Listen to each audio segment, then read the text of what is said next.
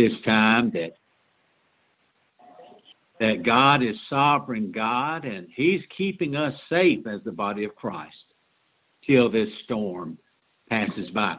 If you'll turn with me, please, to the 20th chapter of that wonderful book of Genesis that we're studying on uh, Wednesday night. I hope you're enjoying this study as as much as as I am. I was sharing with Tony, I think uh, today or or day before yesterday about how much I'm enjoying this because it's one thing to read a book, but when you're reading it to teach it and share it, you get to learn a, a lot more. And of course, the book of Genesis is the book of the beginnings.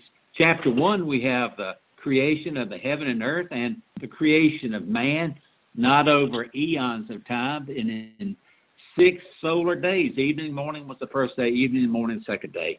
God created uh, this universe. God created the earth and God created man. And then in chapters 12 through 50, we go into the second major section of the book of the beginnings, and that is the, the lives of the four patriarchs in the history of, of the Jews. And that's so important for us because uh, our Savior uh, came from the house of Judah, from uh, the, the tribe of Judah, and from the house of uh, David. And uh, we praise God for how candid the scripture is. You think about these great men of God, none any greater than Abraham. And we're studying Abraham tonight in chapter 20. And we've been studying him since chapter uh, 12. But the scripture is so transparent about these people.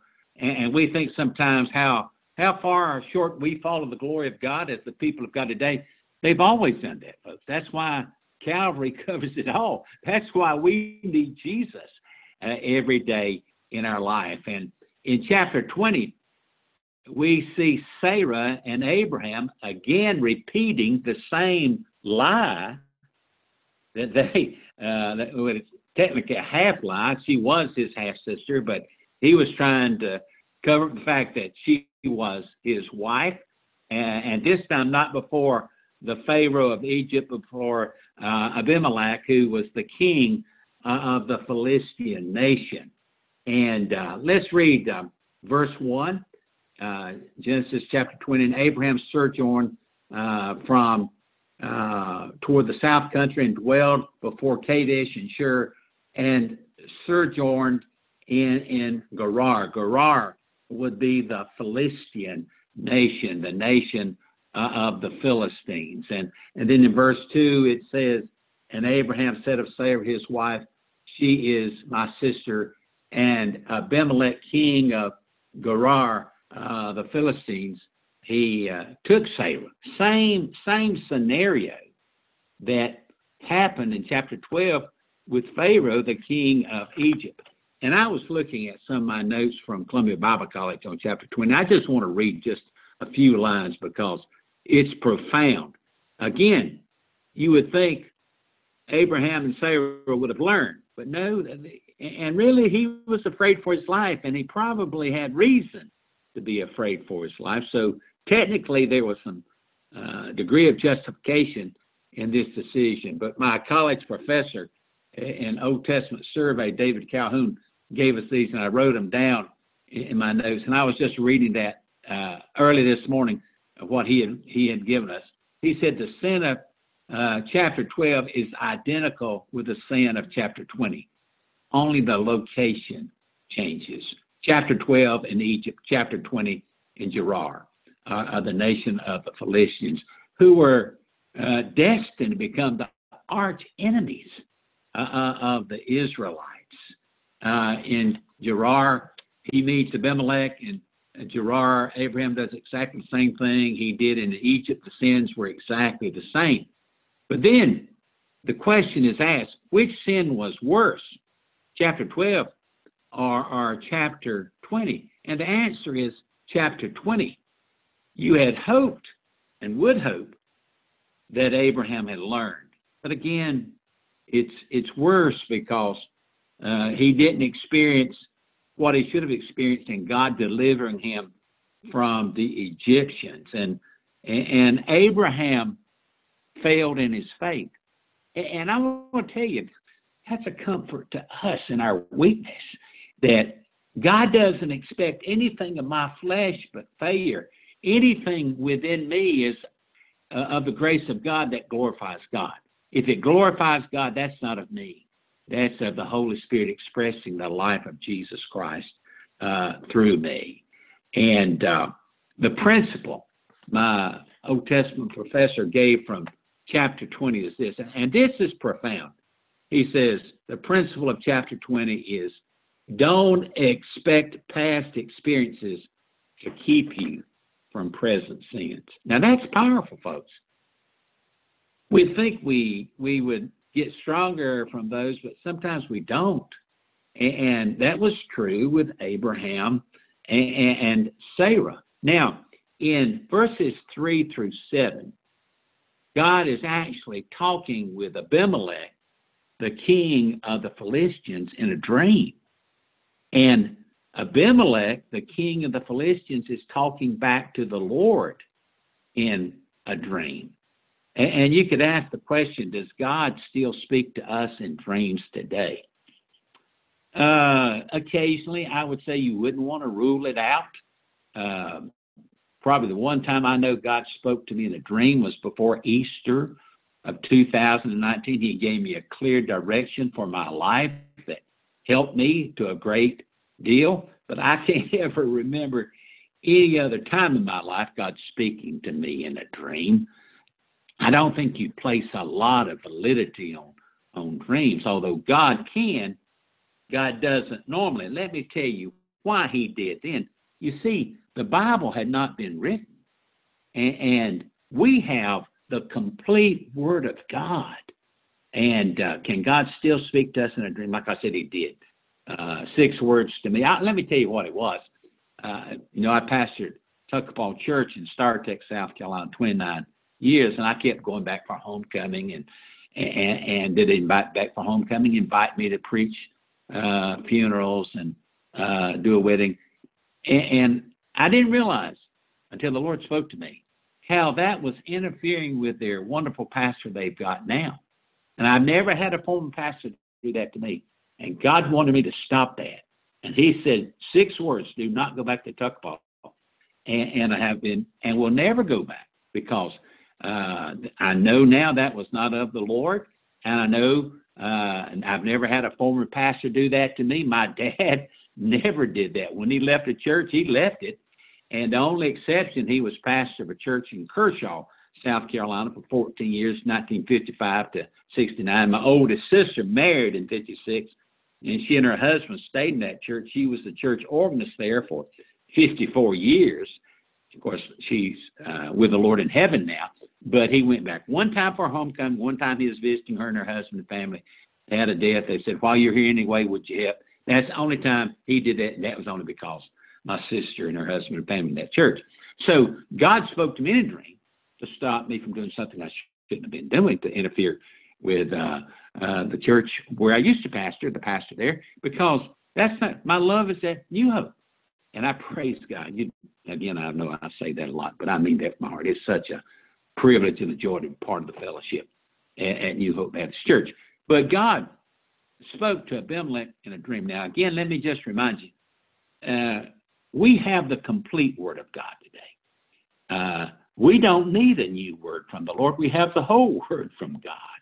And when we need direction in the will of God, like we talked about last Sunday, you can go to the Word of God in prayer and depend on the Holy Spirit, and the Holy Spirit will give you clear guidance from the Word of God. Now, in verses 3 through 7, though God is speaking to this king in a dream, and this king, Abimelech, uh, the Philistine, speaks back to the Lord in a dream. And let me, let me just read these verses and, and meditate about this. But God we're in verse 3, but God came to Abimelech in a dream by night and said to him, Behold, thou art but a dead man. Think about this. For uh, the woman which thou hast taken, for she is a man's wife. And Abimelech didn't know that. Abraham and Sarah both said, We're brother and sister. Technically, they were half brother and sister, same father, different mother. So technically, they were not lying, but they were using it to deny the fact they were husband and wife. And we're going to talk about that a little bit more later on. But uh, uh, in, in those days, in Old Testament days, adultery became a capital offense that you'd be stoned to death. And, and that's why the Lord said, You're a dead man. You're a dead man. Uh, but Abimelech, the king, begins to talk back. And but Abimelech had not come near her, and he said, Lord, wilt thou slay also a righteous nation? Well, uh, I was thinking about that this afternoon. The Philistines, by the way, were not a righteous nation. Uh, he was he, he wasn't fooling anybody. He was talking with the true and living God. But that was going to be his argument. But they were not a righteous nation. Uh, but he his argument is true. In verse five, he says to the Lord, said he, talking about Abraham, not unto me, she is my sister.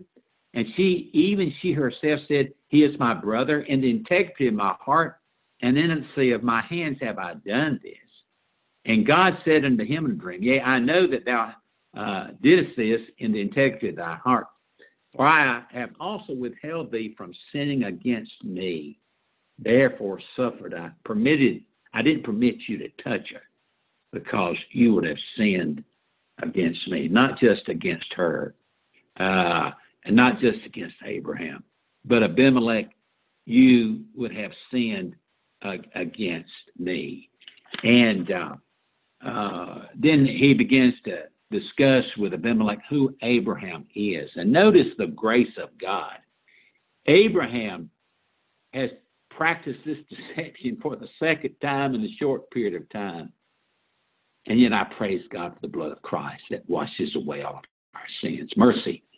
If if our Lord should mark our sins, who of us could stand? Nobody could.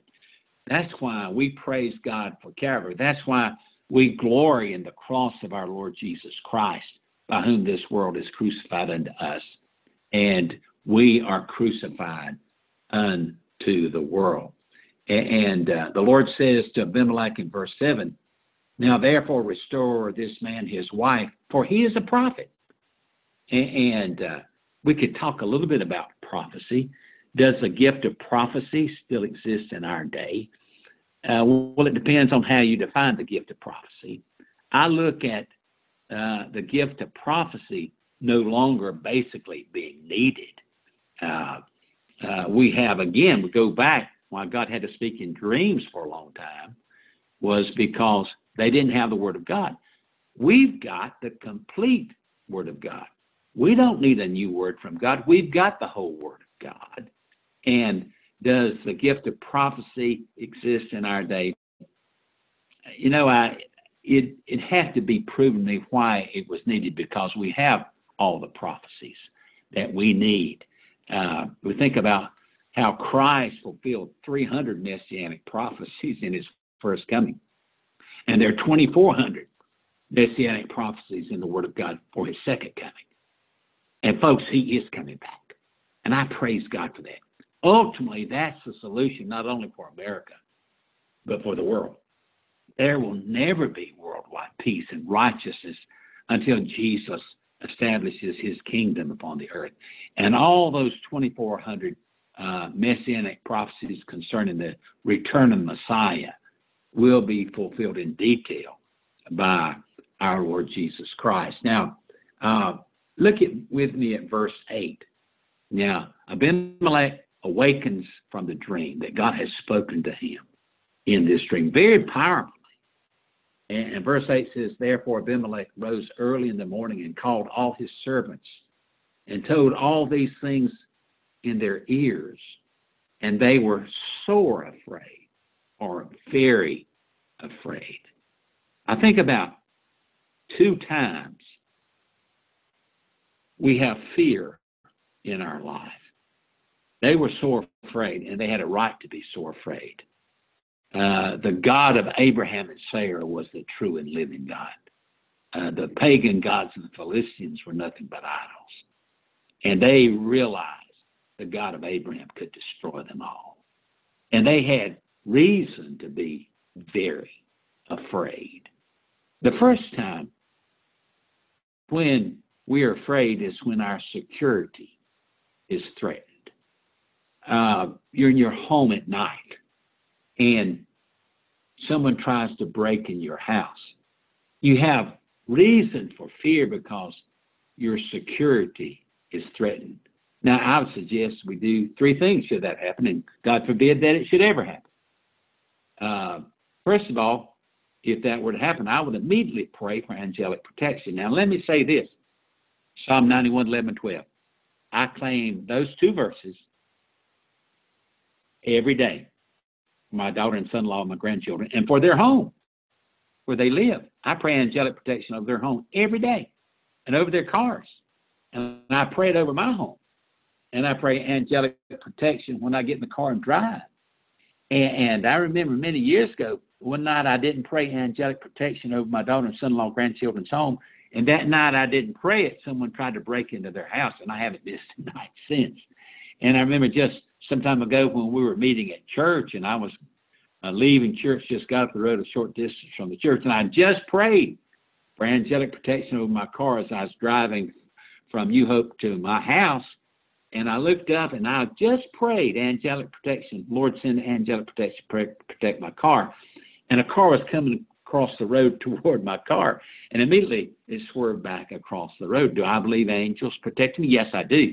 We don't worship angels. We don't talk to angels. We don't pray to angels, but we can pray for angelic protection. So uh, I'd recommend that. Pray that for your children. Pray that for you. Pray angelic protection uh, over your home. And then the second thing you would do, I'd call 911. Somebody's trying to break my house. I'd call 911. But the third thing you do is take your gun and defend yourself. Uh, now, there are four times that you can take the life of another human being and it's not murder. Uh, one of the Ten Commandments, and Lord willing, uh, this year I keep thinking about different things I want to do on Sunday mornings at New Hope.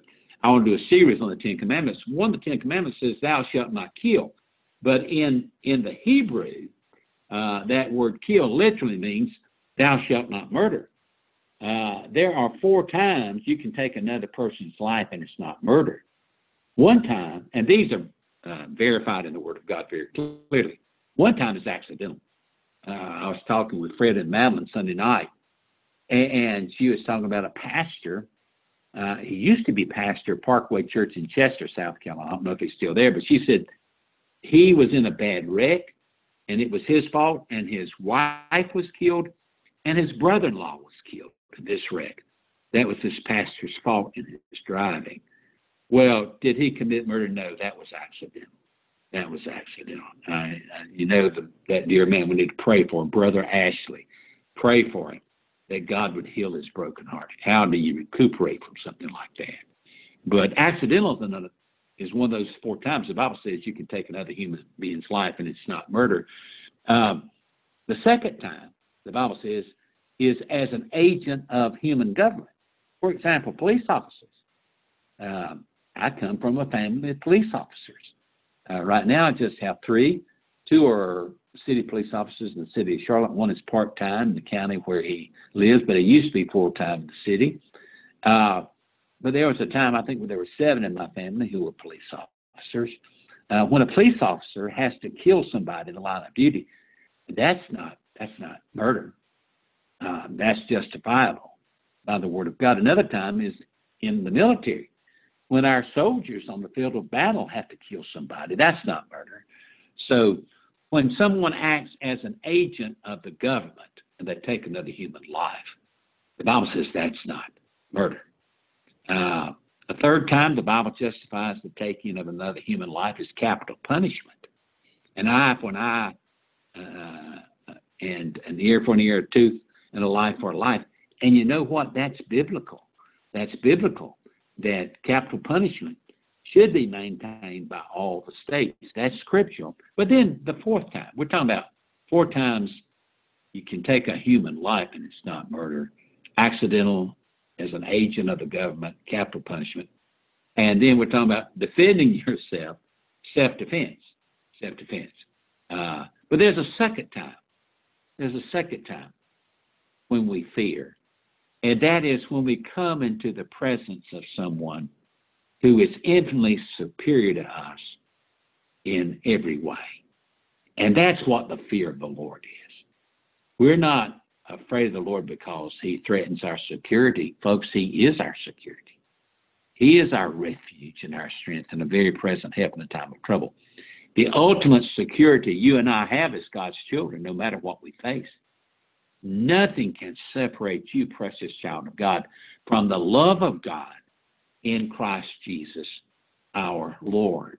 Now, Abimelech's servants were afraid because they knew that the true and living God, whom Abraham and Sarah served, had the power to kill them all. And they were very afraid, and they should have been.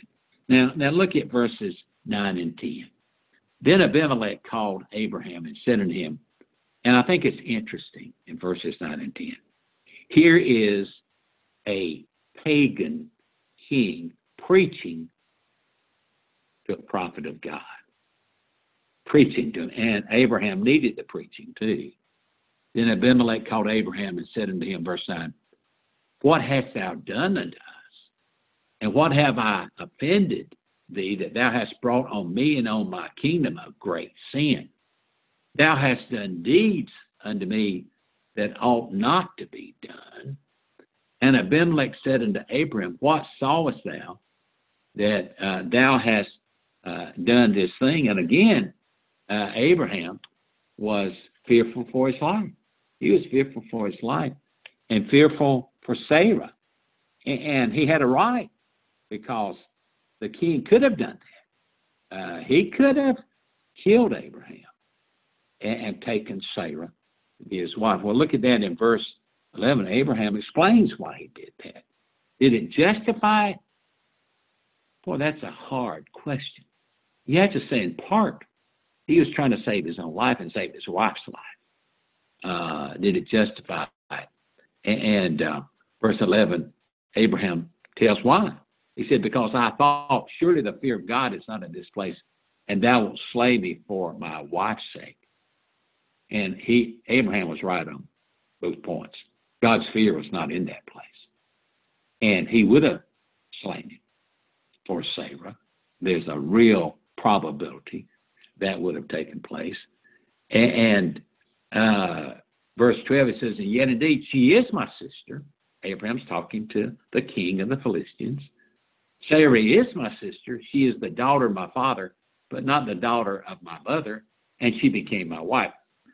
Uh, let me read for you. Of course, you all know how I love the Henry Morris Study Bible. And let me read for you what Henry Morris says about verse 12, which was a common practice in the household of faith in those days. Uh, Morris says Sarah was Abraham's half sister. In the early centuries after the dispersion, close marriages were often necessary with very small tribal populations. This may have been especially desirable in godly families in order to preserve faithfulness to God's revelation and His purposes. As noted before, the situation was not harmful genetically until many harmful mutations could have been accumulated in the nation's genetic pool. And by the time of Moses, this was forbidden uh, in in every way. Now, now look at uh, verses 13 through 16. Let me just read those for you. Uh, and let's move right along. But let me just read for you verses 13 and 16 and through 16. I, and I want to read, uh, uh, or at least make a comment on the last two phrases there, what uh, Abimelech said to Sarah. And, uh, but reading verses 13 through 16. And it came to pass when God caused me to wander from my father's house that I said unto her, this is thy kindness which thou shalt show unto me at every place whither we shall come. Say of me, he is my brother. And, and technically he was, at least his half brother. Uh, he was her half brother. And Abimelech took sheep and oxen and men servants and women servants and gave them unto Abraham and restored him Sarah his wife. And Abimelech said, Behold, my land is before thee, dwell where it pleaseth thee how God protected his two servants in such a time as that. Again, we think about the protection and the provision of God for us every day of our life. But listen to what the king of the Philistines said unto Sarah, verse 16. He said, Behold, I have given thy brother a thousand pieces of silver. Behold, he is to thee a covering of the eyes unto all that are with thee. And I, and I begin to ponder today, well, what does that mean? And, and I'm not sure what it means, I'll be quite honest. But uh, I think, at least in part, it meant God's going to put such a veil over your eyes that you'll only look unto Abraham as your husband. And, and then he says, and with all others, uh, thus she was reproved. She was reproved. Now, that word reprove can also be uh, described as being justified. And technically, Sarah was justified in what she did because she was simply doing what her husband had asked her to do to protect their lives, especially to protect him from being killed, so that she would become the wife of a pagan king. And folks, you can see how this protected the plan of God. I'm going to read something for you in just a moment, but that will clarify that. Let me just read the last two verses. So Abraham prayed unto God. Hear how God just protected Abraham and Sarah in the midst of this. And Abraham begins to pray unto God uh, to heal Abimelech and his wife and his maidservants, and they bare children. For the Lord had fast closed up all the wombs of the house of Abimelech because of Sarah, Abraham's wife. I want to read for you, and we'll close with this. Warren Wiersbe, he's with the Lord now, has been with the Lord for a number of years, but a wonderful Baptist pastor, wonderful Bible teacher, wonderful Baptist pastor, as I said, wonderful expositor, the Word of God. And I have some of his notes, just brief notes on different chapters of the Bible.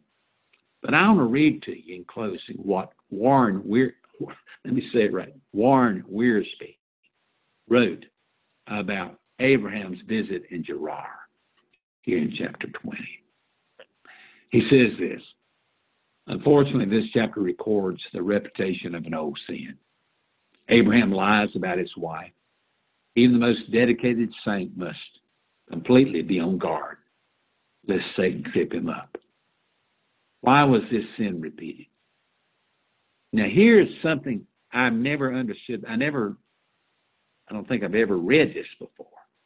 I believe in the daily confession of my sin like you do. I, that's why I say 1 John 1 7 and 9 are my spiritual campground.